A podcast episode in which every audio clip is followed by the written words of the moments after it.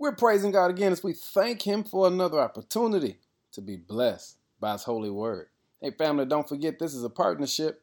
Help me spread the good news by sharing this message with at least five people. A word for the day is fix your thoughts. In Colossians 3, verse number 2, Paul says, Think about the things of heaven, not the things of earth. Have you ever found your mind drifting? You're not able to stay focused on the task at hand.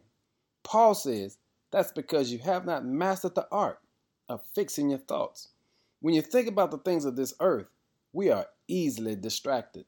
Think about it. There's so much sickness. Think about it. There's so much injustice. Think about it. There's so much going on on social media. All of that serves as a distraction. But Paul says you and I have to learn how to fix our thoughts on the things of heaven. It's the stuff that takes us to where we're trying to be.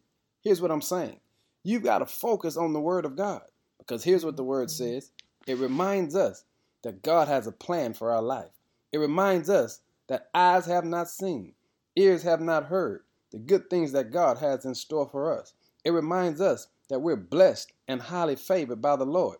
It reminds us that we are children of God. And when you fix your thoughts on the things of heaven, it's easy to stay connected with the Lord Himself.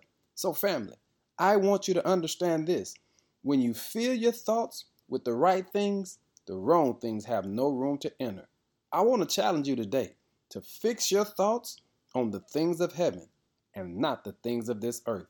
And you'll discover God has already worked it out.